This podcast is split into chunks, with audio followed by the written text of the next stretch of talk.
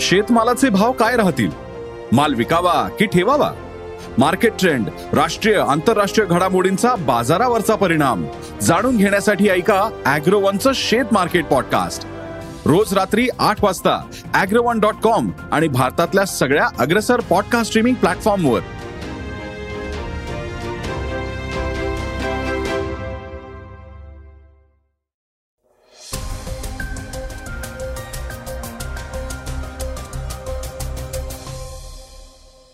नमस्कार मी गौरी कुबेर.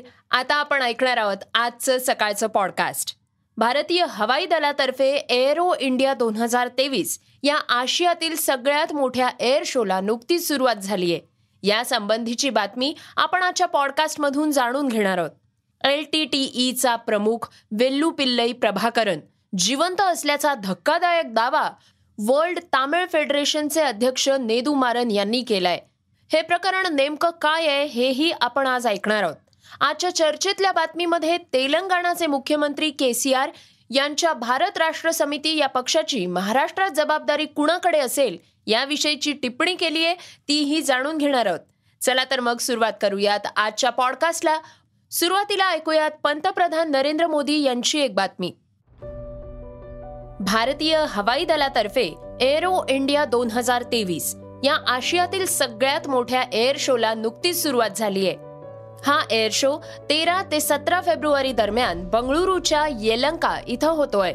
यावेळी बोलताना पंतप्रधान नरेंद्र मोदी म्हणाले की हा केवळ एअर शो नाही तर यातून भारताचं सामर्थ्य दिसून येणार आहे. भारत आज लढाऊ विमानांच्या क्षेत्रात वेगानं प्रगती करतोय. गेल्या आठ ते नऊ वर्षात संरक्षण क्षेत्राला नवसंजीवनी दिलीये. ही फक्त सुरुवात आहे. दोन हजार चोवीस दोन हजार पंचवीसपर्यंत संरक्षण क्षेत्रातली निर्यात पाच अब्ज डॉलर्स पर्यंत नेण्याचं आमचं ध्येय आहे. अशी प्रतिक्रिया मोदी यांनी दिली आहे.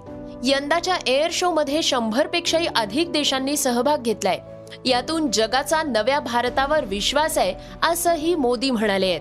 ज्या देशात मागणी अनुभव आणि क्षमता अधिक असते त्या देशात उद्योग वाढतो. अशी स्थिती आता भारतात निर्माण होतीये. त्यामुळे उद्योगांनी संरक्षण क्षेत्रात सहभाग वाढवावा. स्वदेशी व नाविन्यपूर्ण तंत्रज्ञान विकसित करून आधुनिक उत्पादनं तयार करत भारतानं जगात आपली नवी ओळख निर्माण केली असल्याचं ते यावेळी म्हणाले. दरम्यान या चौदाव्या एअरो इंडिया दोन हजार तेवीस या एअर शो मध्ये भारतीय हवाई दलाची वेगवेगळी प्रात्यक्षिकं पाहायला मिळणार आहेत. सतरा फेब्रुवारी पर्यंत होणाऱ्या या कार्यक्रमात हवाई दलात नव्यानं सहभागी झालेलं तेजस हे लढाऊ विमान या एअर शोचं मुख्य आकर्षण असणार आहे. एल टी टी ई विषयीची प्रमुख बातमी आता आपण ऐकूयात. तमिळ फुटीरवादी संघटना लिबरेशन टायगर्स ऑफ तमिळ इलम अर्थात एल टी टी ईचा प्रमुख वेल्लुपिल्लई प्रभाकरन जिवंत असल्याचा धक्कादायक दावा वर्ल्ड तमिळ फेडरेशनचे अध्यक्ष नेदू मारन यांनी केलाय. प्रभाकरन जिवंत आणि सुखरूप असून तो लवकरच सर्वांसमोर येईल असं त्यांनी सांगितल्यामुळे एकच खळबळ उडालीये. तमिळनाडूतल्या तंजावूर जवळ विलारमध्ये. मुलीवैकल मेमोरियल यार्डमध्ये नेदू मारन यांनी पत्रकार परिषद घेतलीय. त्यामध्ये त्यांनी प्रभाकरन जिवंत आणि सुखरूप असल्याचा दावा केलाय.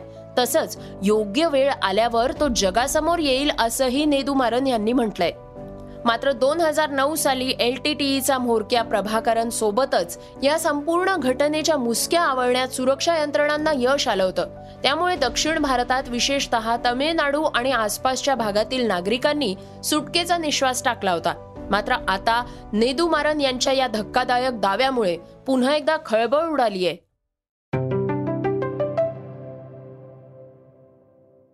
तुर्कीमध्ये भारताच्या रोमिओ अँड ज्युलियटची चर्चा होतीये. त्याविषयी आता आपण थोडं जाणून घेऊयात.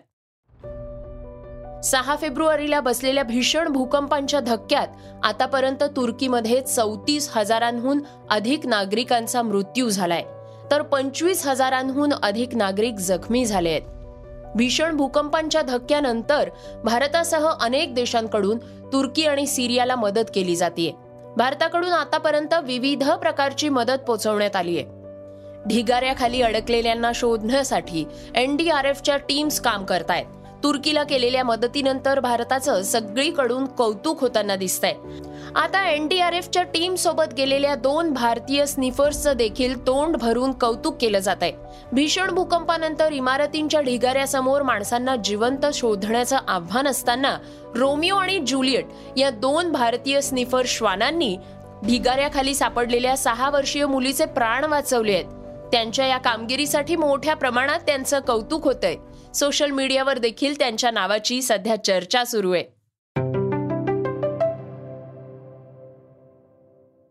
श्रोत्यांनो आता आपण वळूयात आजच्या वेगवान घडामोडींकडे. आशिया खंडातील देशांमध्ये ऊर्जेचा वापर वाढलाय. दोन हजार पंचवीसपासून जगभरात वापरल्या जाणाऱ्या एकूण ऊर्जेपैकी निम्मी ऊर्जा एकट्या आशिया खंडात वापरली जाईल. असा अंदाज आंतरराष्ट्रीय ऊर्जा संस्थेनं वर्तवलाय. आशियामध्ये चीनकडून ऊर्जेचा सर्वाधिक वापर होतो. दोन हजार पंधरामध्ये जगभरात वापरल्या जाणाऱ्या एकूण ऊर्जेपैकी एक चतुर्थांश ऊर्जा एकट्या चीनमध्ये वापरली जात होती. दोन हजार पंचवीसपर्यंत हे प्रमाण एक तृतीयांश पर्यंत वाढेल असा अंदाज आंतरराष्ट्रीय ऊर्जा संस्थेनं व्यक्त केलाय. काँग्रेस आणि भाजपमध्ये सतत आरोप प्रत्यारोप होताना दिसत असतात. आता राहुल गांधींच्या एका विधानामुळे लोकसभेच्या सचिवालयानं त्यांना नोटीस पाठवली आहे. पंतप्रधान नरेंद्र मोदींबाबत केलेल्या एका विधानामुळे राहुल गांधी अडचणीत सापडले आहेत. त्यांना पाठवण्यात आलेल्या नोटिसीचं उत्तर हे पंधरा फेब्रुवारीपर्यंत द्यावं लागणार आहे. ठरवून दिलेल्या वेळेतच जर राहुल गांधींनी नोटीसला उत्तर दिलं नाही तर त्यांना लोकसभेची जागा गमवावी लागू शकते असं भाजप खासदार निशिकांत दुबेंनी म्हटलंय. पठाणच्या यशानंतर शाहरुखचा जवान हा सिनेमा तीन जूनला प्रेक्षकांच्या भेटीला येणार आहे. साऊथचा लोकप्रिय दिग्दर्शक ॲटली जवानचं दिग्दर्शन करणार आहे. या चित्रपटाच्या एका भूमिकेसाठी साऊथचा सुपरस्टार अल्लू अर्जुनला विचारणा करण्यात आली आहे जर या भूमिकेसाठी अल्लू अर्जुननं होकार दिला तर शाहरुख आणि अल्लू अर्जुन एकत्र दिसू शकतील. त्यामुळे दोघांच्याही चाहत्यांसाठी ही मोठी पर्वणी असेल असं म्हटलं जात आहे इंग्लंडचा माजी कर्णधार इयॉन मॉर्गननं गेल्या वर्षी जूनमध्ये आंतरराष्ट्रीय क्रिकेटमधून निवृत्ती घेतली होती. आता त्यानं क्रिकेटमधून निवृत्ती घेतल्याची सोशल मीडियावरून माहिती दिली आहे मॉर्गनच्या नेतृत्वाखाली इंग्लंडनं दोन हजार एकोणवीसमध्ये एकदिवसीय विश्वचषक जिंकला होता. त्यानंतर आपल्या आंतरराष्ट्रीय कारकिर्दीत सोळा शतकं आणि चौसष्ट अर्धशतकांसह दहा हजार आठशे अठ्ठावन्न धावा केल्या आहेत. त्याच्या नावावर अनेक विक्रम आहेत. तो एकदिवसीय आणि टी ट्वेंटी आंतरराष्ट्रीयमध्ये इंग्लंडसाठी सर्वाधिक धावा करणारा खेळाडू आहे. आता तो आपली ब्रॉडकास्टर म्हणून क्रिकेटमधली कारकीर्द सुरू ठेवणार असल्याचं त्यानं आपल्या ट्विटरवर म्हटलंय. श्रोत्यांनो आता वळूयात आजच्या चर्चेतल्या बातमीकडे. तेलंगणाचे मुख्यमंत्री के सी आर यांच्या भारत राष्ट्र समिती या पक्षाची महाराष्ट्रात जबाबदारी कुणाकडे असेल? याविषयी सध्या तर्क लावले जात आहेत. यामध्ये महाराष्ट्रातल्या तीन नेत्यांची नावं प्रामुख्यानं समोर येत आहेत. मागच्या काही दिवसांपासून के. चंद्रशेखर राव यांनी महाराष्ट्रात लक्ष घातल्याचं दिसून येत आहे नांदेडमध्ये त्यांची झालेली सभा आणि त्यांनी मांडलेले शेतकऱ्यांचे प्रश्न पाहता महाराष्ट्रात पाय रोवायला ते सज्ज असल्याचं दिसून येत आहे नांदेडमध्ये त्यांनी अबकी बार किसान सरकार अशी घोषणा दिली आहे सभेत बोलताना त्यांनी महाराष्ट्राच्या राजकारणावर जोरदार टीकाही केली आहे शेतकरी आत्महत्या पाणी प्रश्न अशा विविध प्रश्नांवर त्यांनी भाष्य केलंय. त्यांच्या भाषणाची सध्या जोरदार चर्चा होताना दिसते. केसीआर यांनी राजू शेट्टी यांचीही भेट घेतलीय. त्यानंतर संभाजीराजे छत्रपती यांच्यासोबतही के सी केसीआर यांची भेट झाली आहे. तर प्रकाश आंबेडकर हे तेलंगणा विधानसभेच्या नवीन इमारत उद्घाटन सोहळ्याला उपस्थित राहणार आहेत. त्यामुळे आता केसीआर यांना कोण सोबत करणार हा प्रश्न उपस्थित होतोय. श्रोत्यांनो हे होतं सकाळचं पॉडकास्ट आजचं सकाळचं पॉडकास्ट तुम्हाला कसं वाटलं हे आम्हाला सांगायला विसरू नका. आणि आता यूट्यूबवर देखील तुम्ही सकाळचं पॉडकास्ट ऐकू शकता त्यावर तुमच्या प्रतिक्रिया आणि सूचना आमच्यापर्यंत जरूर पोचवा. आणि सगळ्यात महत्वाचं म्हणजे सकाळचं हे पॉडकास्ट तुमच्या मित्रांना आणि कुटुंबियांना नक्की शेअर करा.